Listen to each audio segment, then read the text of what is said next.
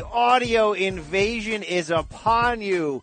In this corner with Brian Campbell is back in the building and ready to pass guard on your inhibitions with a rear naked choke of what USADA is now calling performance enhancing audio. The Brian Campbell is the voice that you hear, continuing the launch of a new era in MMA audio. Welcome to the Machida era. No, no, no, Joe Rogan, not that era. I'm talking about the BC and King Mo show as Muhammad Lawal joins me once again on the MMA edition to recap Saturday's UFC 216 card from Las Vegas. The King and I will chat about Conor McGregor's future in the aftermath of interim lightweight champion Tony Ferguson's statement victory and reconfigure our all-time great rankings now that Demetrious Johnson continues to climb the ladder of history. We also offer solutions to MMA's current issues with weight cutting and relive the glory days of heavyweight boxing in the 1990s. You won't want to miss. King Mo will also share the latest on his MMA injury issues that have forced him to pull out of next week's fight and his recent foray back into the world of pro wrestling. Very interesting stuff. You're going to like what you hear today. I guarantee it as we pull no punches with another impressive performance. I'm not impressed by your performance. All right, all right. But before we unleash the audio fury, let me remind you to check out our other offerings from the ITC podcast this week as we recap WWE Hell in a Cell and our special bonus wrestling edition, which featured interviews with the likes of Sin Cara, Bobby Roode, and Breezango. And don't miss our traditional Wednesday pro wrestling show as we go one on one with Finn Balor, talking Bray Wyatt and much, much more. But without any further ado, it's time to tag in the king. Enjoy. MMA royalty is back on the In This Corner podcast as your boy BC welcomes in King Mo Muhammad Lawal. King Mo, the reviews are in and they say, you know, this, this pairing, this duo might be MMA's best tag team since the Diaz brothers. So if that's true, which one are you, Nick or Nate in this, in this scenario? Uh, I'm Nick. I, I thought, you actually, I'll, I'll, be Nate. I'll be the young one. You'll be the, you'll be the richer one, right? You'll be the guy who's cashing in these days. Well, I, you know, he's they both kind of cashed in actually. That's true. That's true. Nick did get the GSP payday back in the day. Who knows? He may be getting some more in the future. But King Mo, you are back on the airwaves with us, but you were also in the news cycle for a few different things. And while we'll definitely get to every inch of UFC 216 in a moment, King Mo, we thought we were going to see you back in the cage next Friday Bellator 185 from the Mohegan Sun in Connecticut. You were going to face former light heavyweight champion Liam McGeary. Now you're out with a disclosed, undisclosed injury. Can you disclose to us what is going on here? Well, I, I can disclose to you guys that um, it has to do with my surgery. I had surgery, or a Birmingham hip resurfacing done, and it's gonna take a little more time to heal. I still I still don't have full range of motion yet. I'm in my hip, but uh, that takes time. And also Liam McGeary got hurt too, so he's officially scratched from the fight. He was going to face a replacement opponent uh, uh, on very little notice. He pulled out, like you mentioned. Unfortunate circumstances seems to be a nagging thing for you. Uh, what what does your future look like? I mean, is this going to something that you just have to rest off for a while and kind of reshuffle the deck and see where you're coming back in 2017 or 2018? Excuse me. Well, it's just um pretty much rest. You know, that's what's going to take because still, you know, I, the first time in a while last week, or actually three or four days ago last week, um, I drilled wrestling and when I, when I, when I get taken down, I fall down, I still hear some clanking from the metal in my hip. So that's still kind of weird to me actually. Um, not much pain, but, uh, just a little swelling still. It's, it just comes and goes. It's going to take time for the, um, the, in, the surgery spot to, to heal up. Well, next Friday's card will still be going on headlined by Gegard Mousasi in his Bellator debut against former middleweight champ Alexander Shlemenko. We hope to see King Mo back in that cage. Hey, King Mo, there's still a Bellator light heavyweight championship out there currently around Ryan Bader's waist. I'm just saying it's not too late for the King to put the gold back around the waist. We saw you with the Strikeforce belt back in the day. We got to see you with that Bellator crown to match the one you wear on your head, right? Yeah, it's gonna come. You know, I, will get my chance. I, I'm gonna get that belt. Let me just heal up get things right, and then uh, I'm gonna bang him out. Well, speaking of banging, he bangs, he bangs. We know King Mo bangs. He, as we've talked about in the past, right? Wrestling plus plus hands equals equals trouble equals danger for people. King Mo brings that equation in there. King Mo in the past has dabbled in the pro wrestling ranks, and guess what, people? He's back. He's back in your life in pro wrestling. Are we calling it Impact these days? The former TNA was was GF Global Force for a while. Is it just Impact these days? It's Impact right now. Well, King Mo made an impact this past week on the show. Basically, let me set the stage here. Okay, there's a really good kind of angle going on lately with the ATT MMA camp in South Florida involving Bobby Lashley. We know he's gone back and forth like King Mo between MMA and pro wrestling. Dan Lambert, the coach uh, of uh, of ATT down there, has played a big role in this. Well, in this recent update, Moose, our guy, the former NFL lineman, really needed to get to Bobby Lashley. So he invaded the gym. I want to play you the audio here of King Mo and what went on. Make that sucker Moose flow, you know what I'm saying? I don't like to call him Moose. I call him Bullwinkle. Cause to me, honestly, he's a joke. How you come into our gym and try to disrespect us like that, man? I, I just don't get it. You come to our gym where we're training and try to, you know, pick a fight with Bobby Lashley while he's training? Come on, man. That's ridiculous. I'm gonna be real. It's like, know, I was watching Bobby because Bobby's working his hands, looking quick, powerful. All, all I can hear is pop, pop, pop, pop, pop because Bobby's landing good shots. Next thing I know, I hear some yelling, and I'm like, well, you know, whatever. I thought some guys like, you know, getting into an argument, and then I see Moose come push Dan and walk in the cage. And the, the worst part about it is he's gonna walk in the cage disrespectfully with his shoes on, didn't bow before he came to the cage. There's gym etiquette, you know what I'm saying? And he doesn't, if he doesn't understand that, he should step foot in this gym. So when he did that, I approached him, was like, hey man, calm down, calm down. He pushes me in my home. This is my home right here. This is American top team. Don't just, don't disrespect me in my home. When he did that, man, I just, I just, I just blacked out, man. Just, just had to, just try to dope, you know, had it still on him, hit him with a good one hitter quitter, man. I fight for a living. You know, this is, I, I throw these for cash. Wow. Okay. I love every part of this King Mo. I want to get through this. This is all true stuff, by the way. You do throw those for cash. You do uh, possess the one hit a quitter, but I love the angle here because what, what you didn't hear or what you didn't see listening to the audio is Moose enters the cage. He pushes Bobby and then King Mo blacks out and floors him with a right hand. Lashley takes over and attacks. Tell us about this angle. Tell us about shooting this. This, this took place, you know, a couple months ago. Finally saw the light of day here, but great stuff, King Mo. Man, it, put it like this, you know it's great when Dave Meltzer talks it up. Dave Absolutely. Meltzer, if Dave Meltzer approves it, it's, it's gold. Well, And, Dave uh, Meltzer came out and basically said in, you know, in his Wrestling Observer that this is one of the better angles in wrestling we've seen anywhere, any promotion over the past year. I I honestly feel like it is too. I know it is. You know, um, I, I'm, I can't really speak on it too much, you know, cause I'm involved, but when I see it, it blows my mind for real. It Well- throws, it blows my mind because I know what we did and it's the way they put it out there, man. It looks, it looks great. Well, Moose plays that plays the heel very well. I've really liked his development over the past year when T, you know, TNA Impact, whatever you want to call it. He's got a great entrance, by the way. That theme song of Moose where he comes out, you know, pumping his fist down and doing almost like the toot toot locomotion move and the fans are into it. He, he can play baby. He can play heel. He came looking for Bobby here and we'd seen ATT the last few weeks. Anybody watching Impact, right? We've seen guys like Leeson T-Bow jump the fence and come there and, and, and beat down. It's been a fun angle. Dan Lambert, a natural sort of, you know, pro, pro wrestling talker himself in there. I like where this is going. It looks like King Mo that is headed toward Bound for Glory November 5th now in Ottawa. They're moving it above the border. It looks like some good fun stuff is coming to the way of pro wrestling fans as this angle is heating up. I hope we end up seeing King Mo there. That's all I'm saying. Man, you never know what can happen, man. Um, anything can happen. It's pro wrestling. But remember this. You said Moose was the, was the heel. Is he the heel or is he the face in the storyline?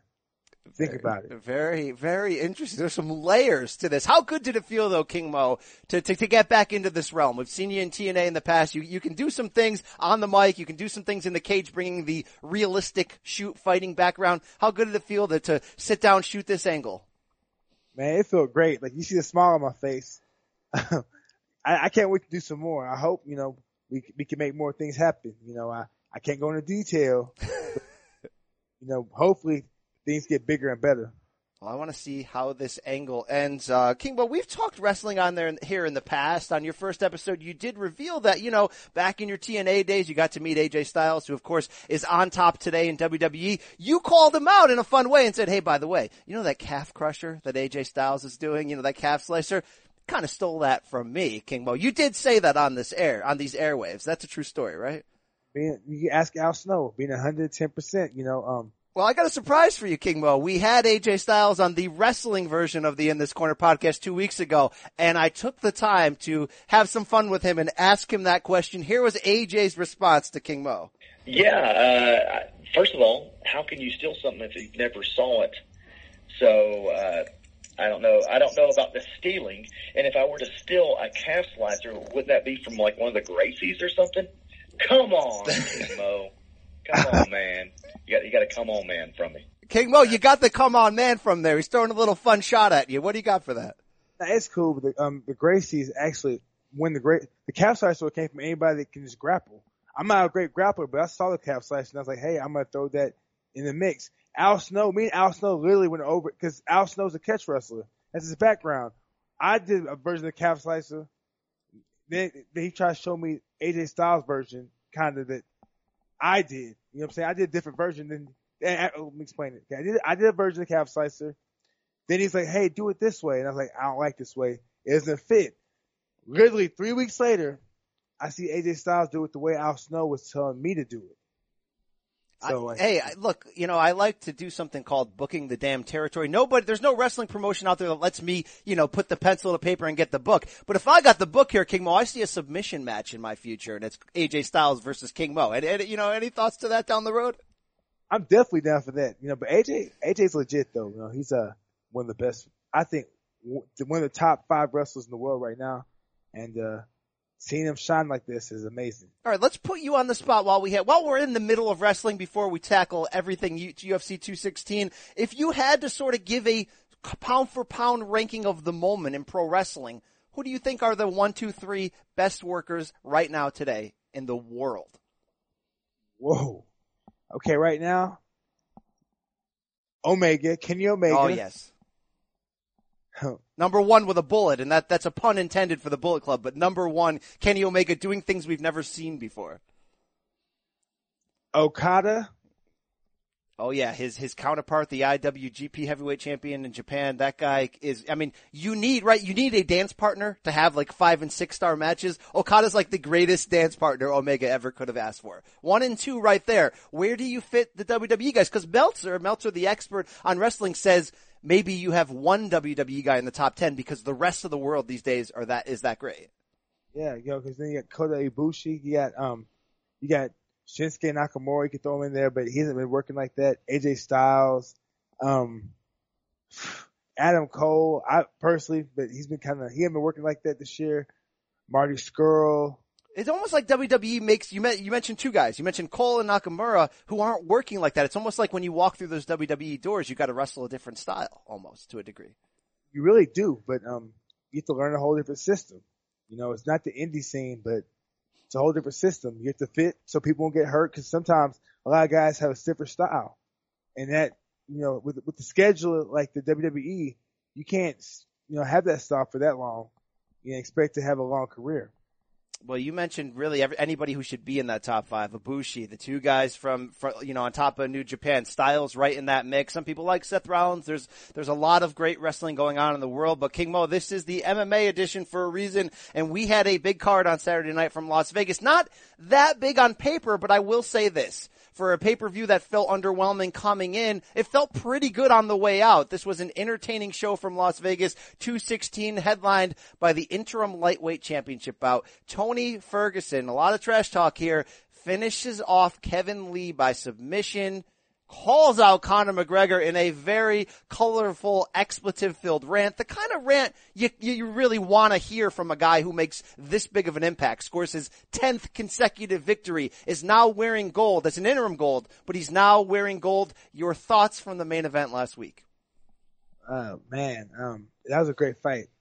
Good back and forth battle. Um, ah, Ferguson's legit. Very legit. I mean, the guy's tough as balls. Uh, We can say that on here. The guy is tough as balls, King Mo. I mean, he's a different animal. uh, you know, good, good, good grappling, solid wrestling. His stand up is un- unorthodox, but he has a high output, crazy cardio. So, you know, he can take, he gets good, good chin. Um, I don't, I, he's gonna be a problem for anybody at 155. Anybody. Um, that was a good fight though. I think Kevin, Kevin Lee put, put up a good standing. He put up a good showing of himself. He will, he's the future. I mean, he's only 24, King Mo. Coming in, you and I were saying like, we don't really know how good he is. I think he showed you while cardio caught up with him, and it could be something due to that weight cut. We'll get to that in a minute. But while cardio caught up to him, I feel like Kevin Lee announced that like, I'm for real. Like, you're going to be hearing from me again down the road. Yeah, I think maybe it could have been cardio or it could have been just the moment. Could have had an adrenaline dump because sometimes the moment, like he's still young, he's had the moment a few times, but really after, you know, once you hit a certain number of having the moment, you know, you don't have like any type of adrenaline issues. You don't get nervous or anxious. I'm pretty sure this is his first time to fight for a big belt at this level, which it was, and he probably got a little nervous, a little anxious, and um, probably burnt, you know, spent too much energy to warm up. Maybe, um, you know, didn't pace himself and just gassed out a little bit. Well, let's get actually let's get right into his weight issues here. So he had a pretty, I mean, horrific weight cut in the fact that you know they give you those two hours on the Friday morning now to to do the early weigh in. He waits until there's about ten seconds to go, comes out, strips down nude, is a pound over, looks very disappointed, gets clearance from the doctors to take that extra hour to get that extra pound off. Basically says afterwards that I literally killed myself to do this. Comes back a pound or a half pound under the limit so he officially can fight. But when he entered that cage, King Mo, on Saturday, you saw the red blotch on the left side of his chest. He admitted afterwards it was a staph infection. A lot of columns are now being written from this because, you know, you mentioned in the past, I've mentioned it, weight cutting is a problem. I mean, how zapped from what he went through? How, how much does that, let, let's not talk about your long-term health issues. Just from Friday to Saturday, how, how good can you actually be in the cage when you nearly kill yourself Friday morning just to be eligible for the fight? Well, I could, I could, honestly, my opinion, he's probably, he probably, probably fight at about 40%, 45% of his uh, potential. You know, um, bag weight cut. Who knows how, you know, with no IVs, he couldn't rehydrate the way he needed to. Then he had a staph infection, so he had two, three strikes pretty much if, you know, if that you add it up. Well, what does a staph infection do to you? Can you just kind of relate what that? it's an infection, you know, that um it can deal with your cardio. It it, it can affect the way you break the di- digest food. Um, give you a little temperature. It does a lot of things. Everyone has different um. Everyone has different symptoms when it comes to staph infections. It's kind of a blood. It's kind of a blood, not not blood uh, disease, but kind of a blood infection in a sense. Um, but uh, he cut weight with the staph infection. He went and fought with the staph infection, and he had a bad weight cut. That's three things you can't have leading to a big championship fight. Not at all. And some guys would have come out as zombies after that, and we've seen that. We've seen guys have really bad nights. Rafael dos Anjos had that real, two really bad nights in a row, right? When he lost his title to Eddie Alvarez and he lost to Ferguson. He basically said, I'm, I'm walking into the cage as a zombie. You give Lee credit here because he came throwing bombs and it wasn't reckless. He came throwing calculated bombs in the first round. He rocked Ferguson. He damn near almost finished Ferguson at the end of the first round when he got full mount in the closing seconds. So that shows you that Kevin Lee's really tough. It shows you that he's that, that extra animal that he says he is. But King Mo, he was almost flaunting heading into this fight how he's willing to go through things that other fighters aren't. He's eating tiramisu, you know, before and after the weigh-in, which is a nod at Khabib Nurmagomedov, who ate tiramisu on camera before then having weight issues against Tony Ferguson in March when they called off that interim lightweight title fight. So it's sort of like he talked the trash. He backed it up, but what's the price here? I mean, he's talking about moving up to welterweight because this is getting ridiculous. Is somebody going to have to die, King Mo, for, for changes to really happen and really stick? Because there's a major problem right now. We're past the point of just saying it's a major problem. We're seeing it again and again. Yeah, but you know what? It's American culture. Weight cutting started where? American wrestling. And it's uh, it's something that's not going to change, but the only way it's going to change is if it changes in the wrestling culture for the most part. And it kind of has. You look at the, um, what you see in college and high school, they have, um, certifications and do hydration tests. Only in freestyle, like, you know, at the Olympic level, um, freestyle Greco, that's when you see guys do big cuts because the next day you have a full day to rehydrate. But you see things already changing, but in MMA, um, I think guys feel like, hey, since I'm gonna weigh in, I could cut weight, come back to fight a lot bigger than my opponent. But they don't realize that it, can shorten your career. It can possibly kill you with some people. I mean, it could possibly kill you. And there was a scary sort of weigh-in incident over the weekend in Asia where, in Japan, where a fighter was like carried to the scale to just barely make weight. It's, it's, it's out of control. I mean, it, it really is out of control, but is the solution for, let's say for the UFC, more weight classes in between? Or is the solution, King Mo, the same issue that I've had with boxing for a while? Do you just have a different weigh-in system, meaning you have to meet certain weight thresholds throughout the build up to your camp, and then you have to meet that same weight threshold on Saturday night, not Friday morning, not Friday afternoon, Saturday night. So you aren't trying to dump and then add 20 pounds the day before. Should it just be the weight that you walk into the cage needs to be the weight of your division? Or is, I mean, is, that seems too simple to me. And what am I missing here? When it comes down to it, not everybody's gonna be satisfied with the weight. If you change the weight classes or if you change the protocols, when it comes down to it, like all they can do is like um maybe have more hy- rehydration issues or re- rehydration clauses. Um, I don't know. I don't know what they can do, you know, because people are always trying to find ways around it. When it comes down to being the bigger man in the better weight class, they're always gonna try to find ways around it. So um, I don't know, man. But as a I'll- fighter, what what would be like as a fighter, what would be the, the, the best middle ground to, to make to keep everybody happy? Because like you said, fighters are always going to try to get the advantage. They're thinking if I can just suck down, I'll have more power in this weight class. I mean, so do fighters want more weight classes? I think from a fan and journalist point of view, it sort of waters the sport down. From a fighter point of view, is it more opportunities? Is it a healthier option? Is that really the best choice? You think? Well, when it comes down to it, I feel like sometimes people think that more weight classes will water down the um, the sport. In my opinion, it won't because you'll see more mythical matchups. People will, ma- weight class, and you'll see guys be like, "Hey, I'm gonna go down and fight this one guy," or "Hey, I'll go up and fight somebody." So I feel like you'll see more mythical matchups. But I don't know, man. Um, the that's this is a the weight cutting issue is a, is a touchy subject. Now, I do have one issue, one thing they could possibly do to change uh, to change uh, the the weight cutting culture. Have same day weigh-ins. You know, you weigh in five hours before you fight. I love that. That that seems that seems to be the the biggest fix for me, right? Like if you're gonna fight at welterweight, 170 pounds, and you pretty much got to be around 170 when you walk to the cage. That's my like, or when you're two hours before the cage in the locker room. I mean, like it's just too. It seems too simple because you can't play with it at that point. You're not gonna put back on 20 pounds in one hour, right? Like there's no playing around. You are you are what your weight says you are. Let's stop this madness. I know some guys like Julio Cesar Chavez Jr. Right? His whole boxing run was basically built on the fact that he could put on 25 pounds afterwards and be two weight divisions above his opponent. That shortened his career. Like that, short, it shortens guys' lives. This is so stupid. Stop the madness, King Mo. Stop it. Arturo Gatti versus Joey Gamache. Um, that Yeah. was a lightweight. Arturo Gatti came in to, to the ring weighing about 165 and, and, and dropped him and ruined his career after that.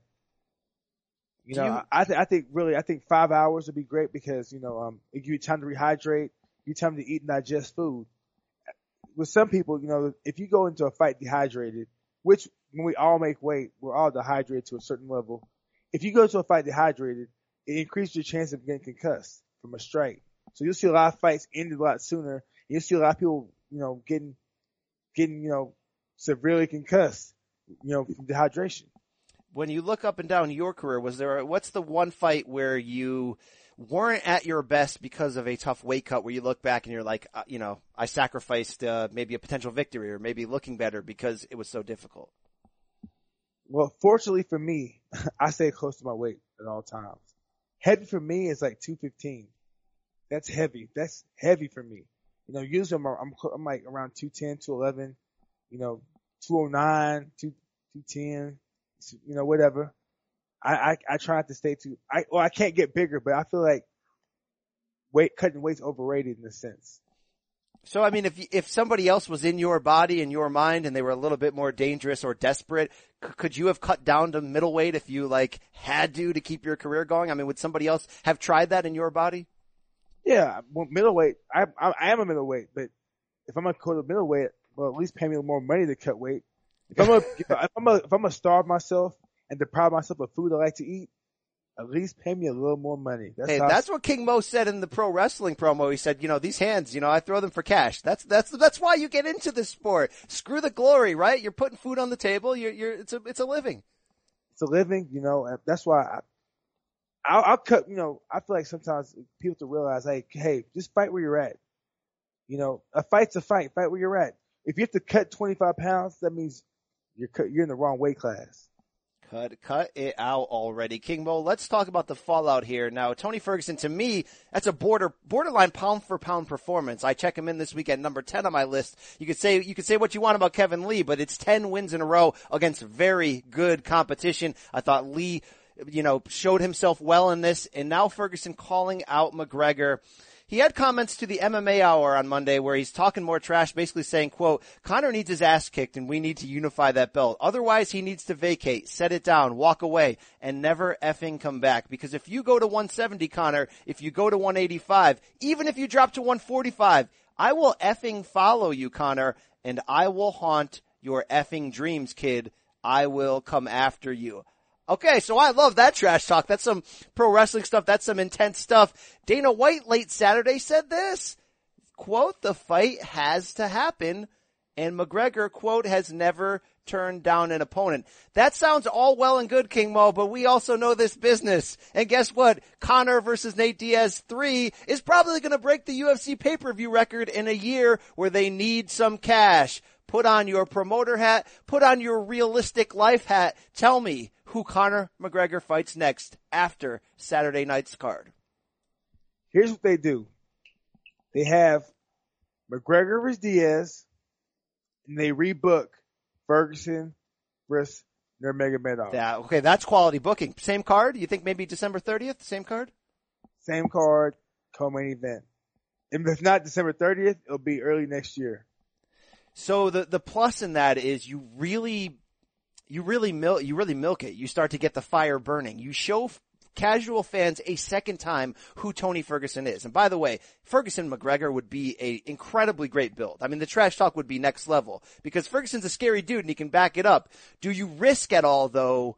I guess you don't risk somebody losing because you're still getting the payday if you're UFC of Conor versus Nate 3 and that's really the bottom line, right?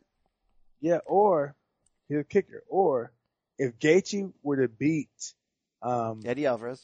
Eddie Alvarez, yep, at the um, pay per view when they meet up, have that have Gaethje versus Ferguson as the co-main event. Oh God, that would be. You'd need extra doctors on hand for that one, King Mo. You'd need an, an EMT staff in the cage. Somebody's going to get hurt. Hey, but that's what you do. That's that's why that's why you book fights like that. You know, um, you got you got your showcase fight, Diaz versus uh, um McGregor. Everyone wants to see that, but then you have a true hardcore bloodbath. You have a you have a fight for the hardcore fans. Gaethje versus Ferguson is a fight for the hardcores. So now no one complains. I will tell you what this whole scenario is doing. It's showing us one thing. The UFC lightweight division at this exact second today, right now, is the most exciting division in all of MMA for, for me. I mean, if you could say, what's one division where you could make a tournament and you could just sit back, grab, you know, get your popcorn ready and just enjoy it. This might be it because King Mo, I've never seen a division at the moment where everybody can talk trash and everybody can brawl at a high level and everybody's coming not to beat you. They're coming for your soul. Yes, Nurmagomedov is wrestling to take your soul out of your chest. This is this the best division in all of MMA to you? Know, that's one of them because you know anything. You know, it just depends. Like right now, it's the hottest because all these names are being spoke for. They're they're out there fighting, but it could easily be 185. It could be 170. It could be 205, just depending on how things match up and who wins and who loses. Heavyweight is is popping up, so it, it can be anything. Depends on what you what you what you like and what you prefer. So if this turns into some kind of power struggle in terms of like, will McGregor defend his title? We've never seen him defend his title. There's two competing things. On one side, McGregor has more leverage right now than any fighter really in UFC history, right? He just made hundred million against Floyd Mayweather. He can do whatever the hell he wants. On the other side, Dana says Conor has never turned down a fight. Those are kind of two things going up against each other. Which one would win? If that became an argument. The fact that Conor has more money than anyone and can do what he wants, or the fact that he's still trying to portray the fact that he's a tough fighter and will fight anybody any day at any weight class. Honestly, I have no idea which is going to prevail. Um, Is it come down to uh, I honestly come down to what Conor wants, what he will do. So if to, to so if you're Ferguson, I think you really have to keep, you know, uh, challenging his manhood, right? Every time somebody's going to put a microphone in front of you, you have to keep appealing to that. You have to make this a because look in combat sports, like yeah, money is the is the currency, trash talk is the currency, but sometimes you can really lure somebody into a fight just by embarrassing them, right? Antonio Tarver finally got Roy Jones in there because he was showing up at press conferences, interrupting, basically saying, what do I have to do? Piss on your front lawn and kick your cats? What do I have to do to get a fight? If Tony Ferguson like pulls a Shannon Briggs and shows up at Conor's house uh, in Dublin, I mean, we're probably going to see the fight, right? Like that still matters. Like let's like okay, this is how you answer King Mo. Let's say some new up and coming light heavyweight in Bellator is like, hey, I want King Mo, and you're like, yeah, dude, whatever. You know, show me the show me the money. But then, like I said, he starts showing up with a camera crew. He starts embarrassing you. Does that force your hand? Well, here's the now here's the thing. Conor's in a situation where he has potentially two people doing the same thing. He has Diaz who will bash him and smash him whenever he sees him in front of the, the camera. When the camera's around, he'll bash him on social media. He'll bash him and so on. Then you have Ferguson who's doing the same thing. It's to come down to who's more believable with their trash talk, depending Yeah. on who gets the fight. Because who seems more believable, Diaz or Ferguson?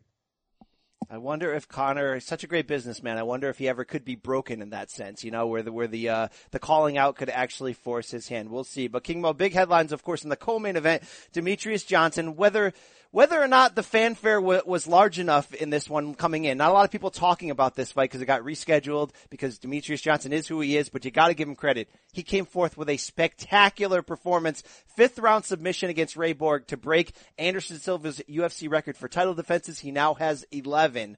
I have not seen that finishing move, so to speak, before King Mo, that suplex, drop Ray Borg in midair, and instantly apply an armbar. To a novice like me who's not in the cage rolling around, that was almost a video game move. That was some Houdini magic. How common is that move that you saw DJ pull off in there?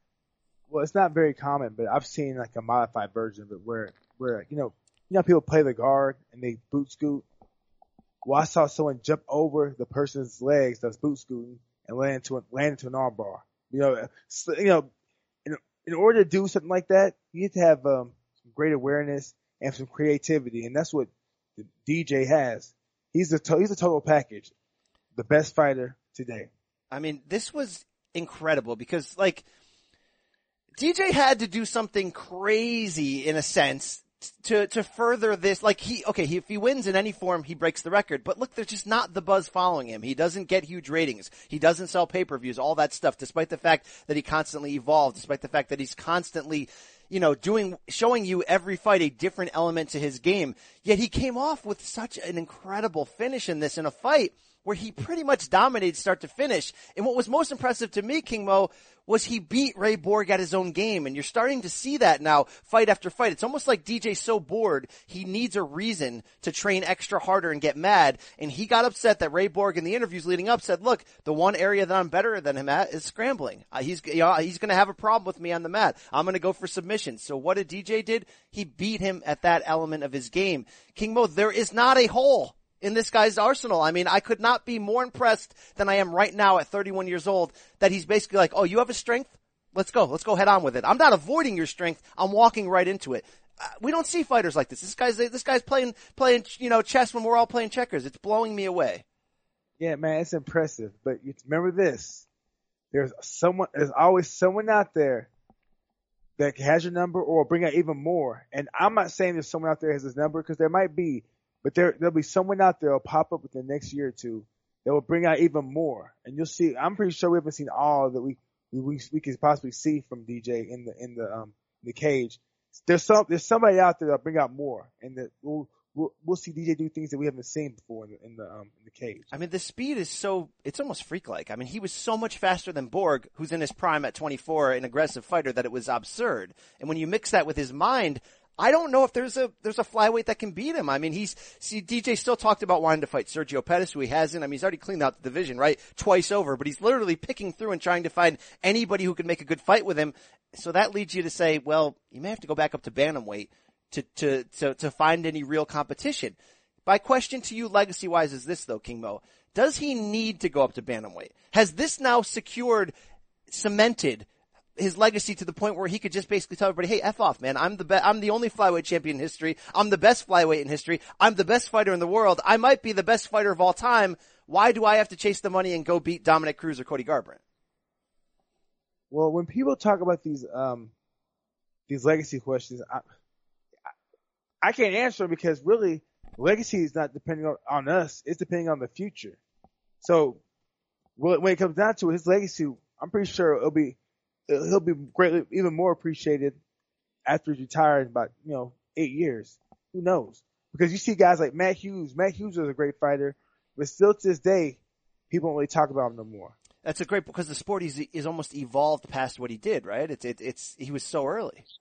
Yeah, he's so early, but still, a fight's a fight. Might be early, but he's still a great fighter. You you have guys like um uh let's see uh Randy Couture. People don't talk about him no more. Um, Rich Franklin gets no love. Din Thomas gets no love. There are a lot of people out there that are great fighters that they get no love. This is you know part of the game, man. That's a good point. Uh, so here's the thing on Demetrious. Like, he's so much better now in my eyes than he was in that initial bantamweight run, right? When he was really good, but, but lost to, uh, lost to Demetrious, I'm sorry, lost to Dominick Cruz back when he was the WEC champion.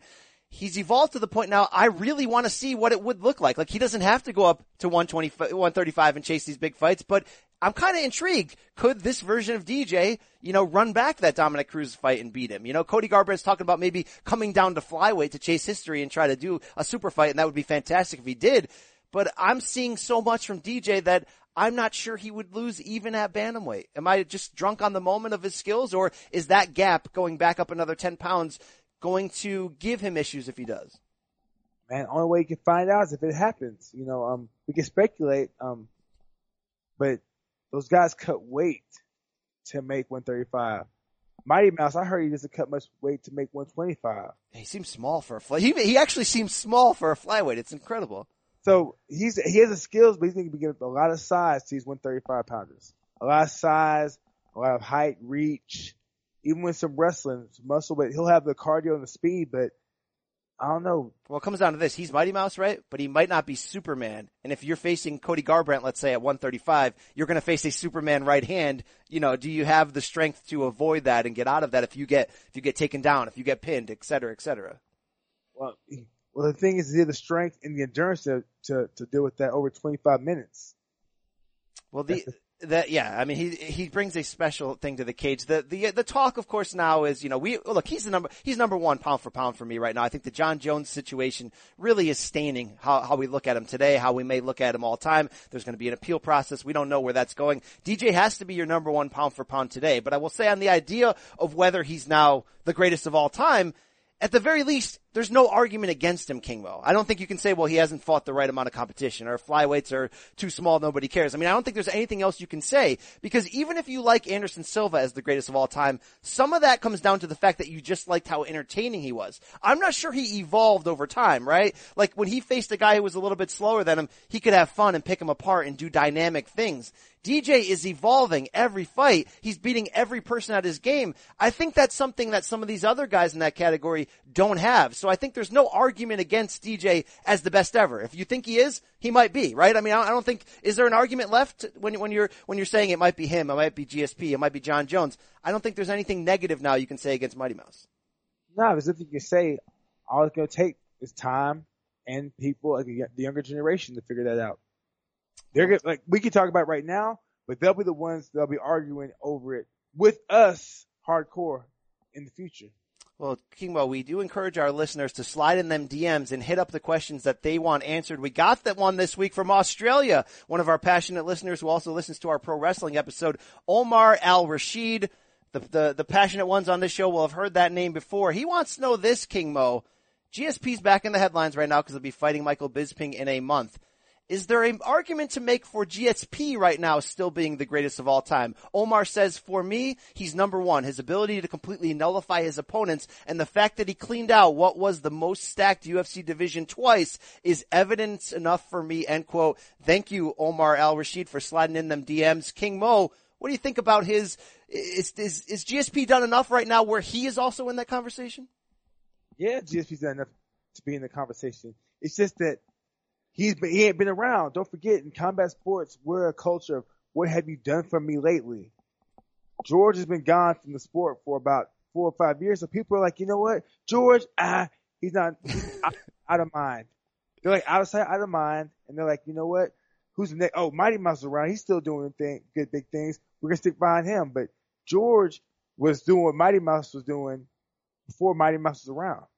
I think what everybody's hearing here is the difference. Like, to fighters, these kind of rankings, these legacy things don't matter as much. To journalists, we live for this. We're in the knee-jerk reaction, the 24-7 news cycle. I think, you know, guys like me, I'm not in a cage. The closest I can come is trying to figure out who's the best and having some kind of control. But to the fighters, yeah, right? It doesn't really matter. Yeah, just the fight is, is what it is. The people, let the people talk about it. The people will decide, you know. But think about this: when George first came to the UFC, people were like, "Oh my gosh, this guy's a supreme athlete. Look how fast he, is. look how strong he is. He out wrestled wrestlers. He outstruck strikers. He he submitted black belts. He did this. He was doing the same thing Mighty Mouse is doing now. But the the fact of the matter is, he has stepped away from the cage for a few years. People forgot about him.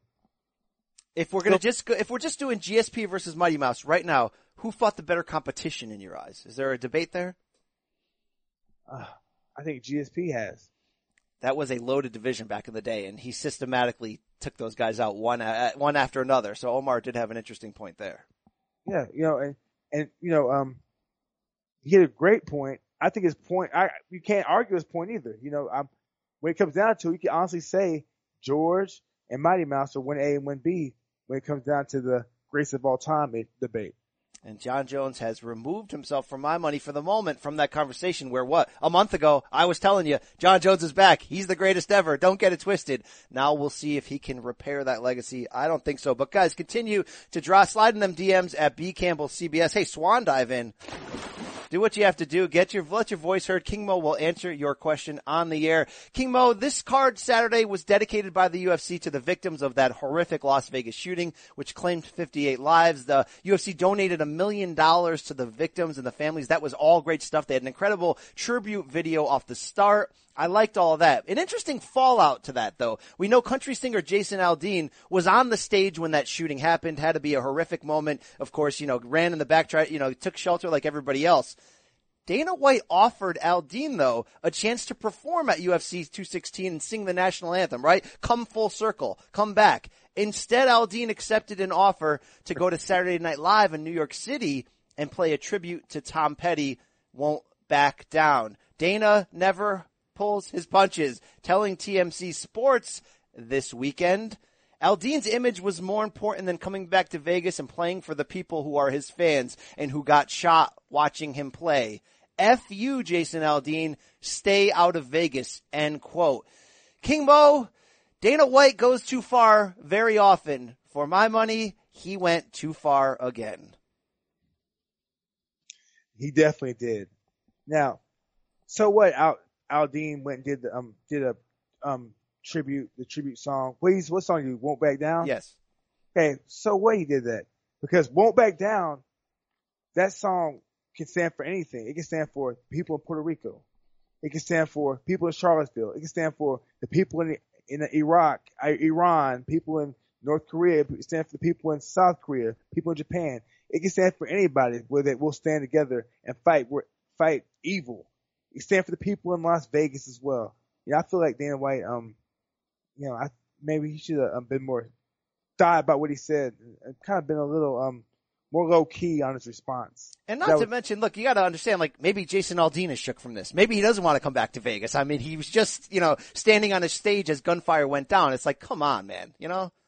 Yeah, because who knows what he saw? You know, who knows what the, the trip back to Vegas would trigger? You know, because I know, I know, it's like there's people that that witness, people there, they're they're the bystanders there, and the victims there could come out of this with PTSD or any type of some type of, type of um mental trauma. You know, that's those those sites that's, that's a lot of stuff to handle, man. The wound was very fresh. To each their own on how they deal with it. I mean, you give Aldean credit. He, you know, he came public and sang a song that, like you said, could very much be "We won't back down in the face of terror." So Dana White with the foot in his mouth, unfortunately, on this one. To round out UFC 216 with a couple one hitters here, King Mo Fabricio Werdum did not get a chance to fight the Black Beast, right? Or the, you know, uh, I'm sorry, the name is slipping me off the moment. Uh, Derrick Lewis did not get a chance when Lewis pulled out with a back injury just two hours before they plugged in late replacement Walt Harris. It seemed like a mismatch coming in. It played out like a mismatch, but holy cow, high five to Werdum's jujitsu, which is always top shelf. That submission was pretty sick where he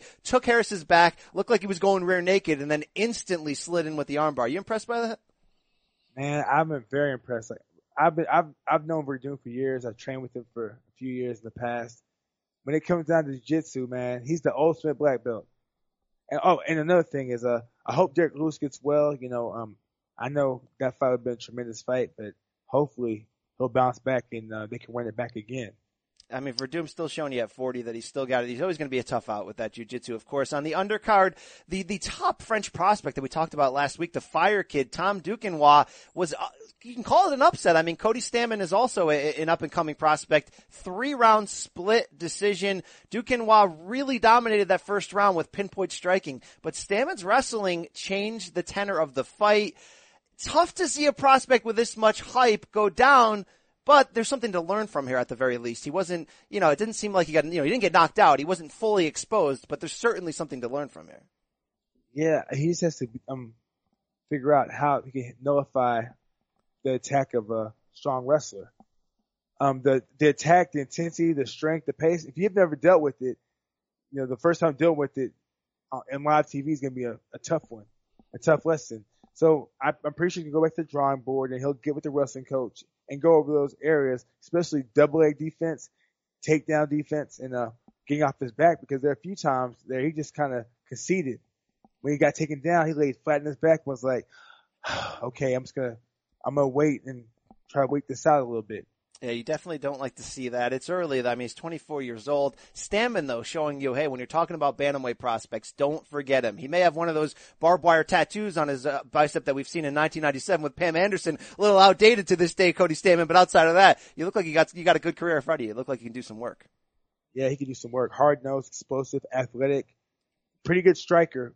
It's unorthodox, but he can make things work. And uh, he's, uh, he's unpredictable because he'll come with explosive stuff at random times. So uh, he has a great future in his hand. Wonder if we'll see these two tangle again down the road. But King Mo, that wasn't the only MMA this weekend. On Friday night from Thackerville, Oklahoma, that's the heart of Bellator country. We saw Bellator 184 in the main event. Longtime prospect Darion Caldwell cashes in on his potential by defeating Eduardo Dantas to capture that Bellator bantamweight title. It was a unanimous decision. There was a lot of wrestling, and because of that, the scores ended up being close. Two of the three scorecards gave it to Caldwell by only one round. He played a little bit safe, but his wrestling was impressive. What do you take from seeing Caldwell there jump up to this level and win gold? Caldwell, he won. You know, honestly, it was a tough fight for him. You know, Dantas is very well rounded. The fact that that Caldwell could nullify his attack, like nullify um Dantas' attacks with his wrestling, shows that you know he has he has um good game playing skills and he can listen to his coaches. Now let's see how how he evolves. Let's see how he mixes his hands up with his takedowns, mixes up his transitions, like his takedowns to submissions, because he has the school, he has the skills. Let's just see how he evolves with them. Caldwell now 10 and 1 as a professional. Of course, was a former NCAA Division 1 national champion wrestler at NC State. What I like about this story is Caldwell bounced back from that kind of loss. When you're a hot prospect, especially with Bellator, you're getting pushed. You're being pushed into high level TV fights early. He had, was submitted by Joe Taimanglo, right? Is that how you pronounce it? Joe Taimanglo? Joe Taimanglo. And, and, and that was like, oh man, is he not who we think he is? And obviously, look, MMA is different from boxing. One loss doesn't, doesn't end it as quickly, right? Doesn't, doesn't expose you. But he bounced back, won it back in the rematch, seems to be improving and evolving. This guy, in your eyes, c- can he be, you know, the class of this division in the long run? You know, talking about all the, you know, at Bellator and UFC, does he have that kind of potential to really keep growing? Man, anything, you know, anything is uh, possible. I, this guy's very talented. He's always been at the top in anything he's done, wrestling wise, and he's always been at the top. And I, you already seen him do that MMA already. He's a he's a fun fighter to watch on Bellator. A lot of young fighters coming up from MVP to to James Gallagher out of Ireland, who seems like a McGregor clone. He's going to have a main event opportunity coming up soon to really further announce himself. But King Mo, I wanted to close this week not with MMA or pro wrestling, but with boxing. We love to talk about that. I don't know if you caught that 30 for 30 movie on ESPN that's making the rounds about Tommy Morrison. But a holy crap, was this entertaining? Was it horrifically sad? Because I'm not sure everybody knew what the last years in Tommy Morrison's life was like when he, you know, unfortunately died of, of HIV down the stretch there. But this movie evoked a lot of emotions and reminded you about the good old days. Did you get a chance to catch this? I did not see it yet. You gotta check this out, King Mo, because Tommy Morrison's legacy is interesting, right? Like he won a heavyweight title. We also know that he came up short in a lot of his biggest opportunities, whether against Lennox Lewis or when he was knocked out a year earlier by Michael Bentt to lose the initial shot to fight Lennox Lewis. But what this reminded you of is look, back then in the 90s when we are watching boxing, you didn't have the 24-7 news cycle, right? You couldn't go to boxing websites. There was no internet, right? You didn't know anything that was going on unless it was on SportsCenter at that moment. I forgot to be honest, how good Tommy Morrison actually was at his peak. But what this movie exposed was that how troubled he was and how his own demons really like, you know, they propped him up a couple nights for his biggest fights and got him in shape, but it was really hard to keep this guy on the straight and narrow, had the alcohol and drug issues, had two wives at one point, King Mo. I mean, this guy was living it up. Man, eh, you know what? The rise and the fall. That's what everybody wants to see, the rise and the fall of a star.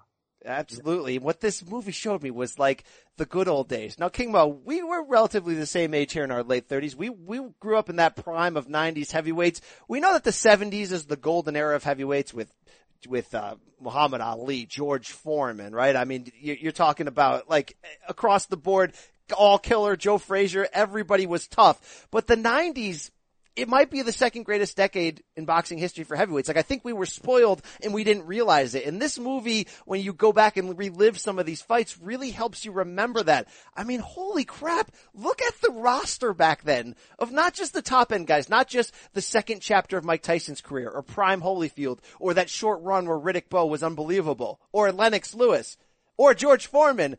How about that second tier of guys? That's what we obviously miss in today's heavyweight game. The fact that there were no easy outs. Ray Mercer, are you kidding me, right? Michael Moore, Tommy Morrison, these guys are absurd. Chris Byrd, I, Ike Ibeabuchi, the Klitschko's were there at the time, Joe Hipp, Ross the Boss Puritty. David you know, Tua's coming up. I mean, it, it's. David Izon, uh, yeah, Joe Mesi. There are a lot of people, man. Yeah, you're right. Back then, the '90s heavyweight division, the heavyweight division, actually '90s boxing period. There were no, there were no tough, there were no easy outs whatsoever. There were killers all around. That may have been the last true glory period for boxing. Like obviously in the 2000s we had some moments, we had some big fights, we had the Floyd run, but that was might have been the last true glory period. And, and I think a lot of it is that was back when Don King and Bob Arum were, were the two main promoters and maybe they were screwing the fighters and no, not maybe. Don King was definitely screwing the fighters, but they never screwed the fans. You got great fights all the time, but you also got great fights on regular TV, and you also, King Mo, I don't know if you remember, like, tuning into SportsCenter as a kid, let's say it was 91 and it was George Foreman versus Evander Holyfield. SportsCenter would lead for 45 minutes about the fight, like no fooling around. It still mattered back then. Well, the thing is, the mentality of the fighters has changed. You know, the 90s, you saw more killers think about it. You saw killers. If you look at the highlights, like if you look at the boxing highlights in the 90s, you saw people get destroyed, smashed, obliterated. But now you see guys take knees. You see guys like, you know, get counted out. You know, I, I just feel like it's a different mentality. I don't know what changed, but it's a different mentality from the past till now. Well, they always say, you know, so goes the sport as the heavyweights go in boxing, and that's true. And there's a lot of reasons why, you know, you have such a, a, boom in the 90s. Here's my sort of take on that. You have that heavyweight boom in the 90s, maybe because a lot of those guys grew up in the 70s watching Ali, Frazier, Foreman, watching that incredible Ken Norton, the incredible run of guys. So it was, you know, it was something that was your natural dream growing up. If I can't play, you know, in the NFL, I might go to my g- boxing gym. Obviously there's more boxing gyms on every corner. It was a different culture. But Bert Sugar's comments that, that always get brought up, the late Bert Sugar, the boxing historian, may be true. You know, the best heavyweights in, in the 2000s were playing linebacker in the NFL. Like that's sort of where it became evolved to. So you got to ask yourself this: Why? Why did that happen? King Mo, was it head injury? Was it the beginning of understanding what head trauma does? Because if you're growing up a generation later, you see Muhammad Ali, unfortunately he can't talk. Like, you know, unfortunately he's got problems at that point. You see Joe Frazier, you see Tommy Hearns, any of these guys, you listen to an interview with them, you go, do I want to be that at age 50? Remember, remember Harlem Nights? Oh yeah. Taxi. I mean, I'll never forget that. And I was like, I was thinking to myself, oh my gosh, that's, he's a playoff Ali. He's a playoff That's a Ali. point. You know, like you, the, the, you see people with the speech slurring and, uh, bad memories and, you know, it, I think that's what changed boxing really. People, people grew up watching Ali and they kept on growing. Their kids grew up and their parents talk about, oh, I saw a boxer Ali. He was doing the rope a dope. He did this, did that. He's amazing. Watch him. The kids watch him. They see Ali slowly start to go out of his prime, retire, and they see him with these um, speech issues. They see them with the brain trauma, and they start to think to themselves, you know what? My kids are not boxing.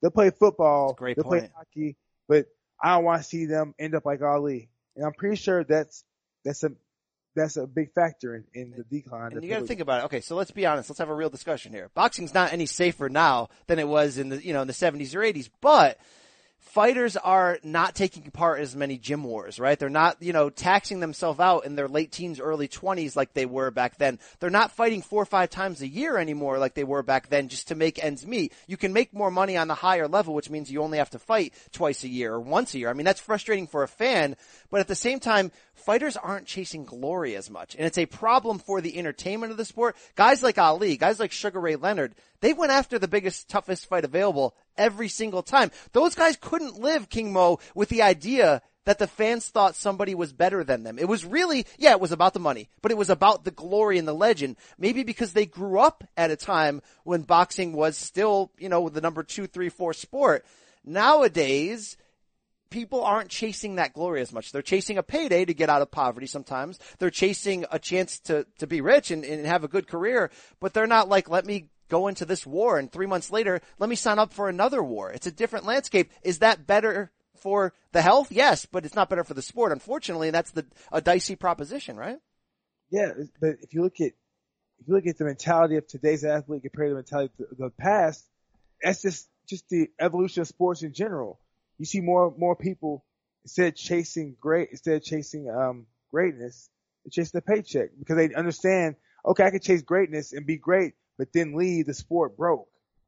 And unfortunately, all of our great heroes, right, going back 50, 60 years, we're talking about, uh, Joe Louis at the end of the days was broke working the door at a Las Vegas casino, right? I mean, even the great Sugar Ray Robinson, who owned so many restaurants, nightclubs, and businesses, was broke on the way out. It's it's a it's a tough lifestyle.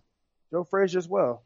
Um, died. In, I heard when he died, he was living out of his gym, the gym he owned. So, you know, So we painted the darker half of it, but to relive on that documentary, and I encourage everyone, including you, King Mo, to get a chance to see it, it does remind you when it still mattered. I mean, when you have to fight a guy like Ray Mercer to get to the next level. Do you remember 1996 Madison Square Garden, Ray Mercer versus Lennox Lewis? My favorite Lennox Lewis fight, a 10 round war. He was lucky to walk out of that with a victory. Ray Mercer was a guy who was a bulldozer. You could not knock him out, but yet had the Olympic pedigree behind him. The guy, I mean, this is, you kidding me? The guy, like, if Ray Mercer was, a, was around today, he would have knocked the, knocked Vladimir Klitschko out. I know they fought when Ray Mercer was at the end of his career, but if he was around today, he would have been the champion for a decade in this, in this current climate. Merciless Ray Mercer. Now I knew he was legit when he came out to "I Got the Power" by Snap. That's how I knew he was legit. Once, it, once I heard him come out, "I've got the power," I knew he was legit because Uh, he carried that power in his left hook and that big right hand of his. and his knockout of Tommy Morrison, right when Morrison was on the way up, was as savage and brutal. I mean, that referee hung Tommy out to dry. You remember that one? Yeah. Uh, I remember that Tommy against the ropes. Tommy took like five extra flush shots. Like that, that did more to shorten a guy's career than anything else. Holy cow. Yeah, yeah, that that was vicious. But Tommy bounced back and, you know, of course went on to win a title when he outpointed George Foreman. That was the peak of his career. He used movement, he used distance, you know, before Foreman knocked out Michael Moore to win the title. You know, Tommy really showed you something. And that movie exposed what I didn't know. I mean, he was groomed to be a boxing champion from his, you know, elementary school days. I mean, he was put in tournaments all around the country. Again, that's the thing that doesn't happen today. You know, it happens in the inner cities, but there's not a boxing gym on every corner. It's a different lifestyle altogether. Hey, MMA is the new though. Uh, kids are growing up in jujitsu classes. Maybe that's not a bad thing. Yeah, but you know, at the same time, I feel like that'll be good in the long run, but you'll see a lot of decisions. You'll see a lot of guys that go out there. They're fighters, they have mentality as fighters, but they're not the athlete. People want to see spectacular stuff, so I feel like you should put your kid, if you want your kid to be a fighter, yeah, okay, groom him to be a fighter, but put them in other sports as well. You Yeah, know, be well want- rounded. No more specialists, right? I, I- feel like because that's you know back in the day when I was coming up, it was you know everybody was playing all sorts of sports. Now kids are become specialized in their sport. I think it's going to change. You guess it's going to go full circle. Well, King Mo, we came full circle on an impressive offering of MMA and much, much more. You can follow us on social media at King Mo FH. Yes, Twitter, Instagram, hit him up at B Campbell CBS. King Mo, I want to see you back in that gym. I want to see you back in the cage and I want to see you on Pop TV. Hopefully again as this angle heats up on Impact Wrestling. Hey, you know anything's possible. We can we can make that happen. Um, you know we're we're seeing we're gonna see we're gonna see. Well, heal up from your injuries. Get back out there. King Mo, any message for the fans on the way out? Get them two words. Go ahead and say it. We out.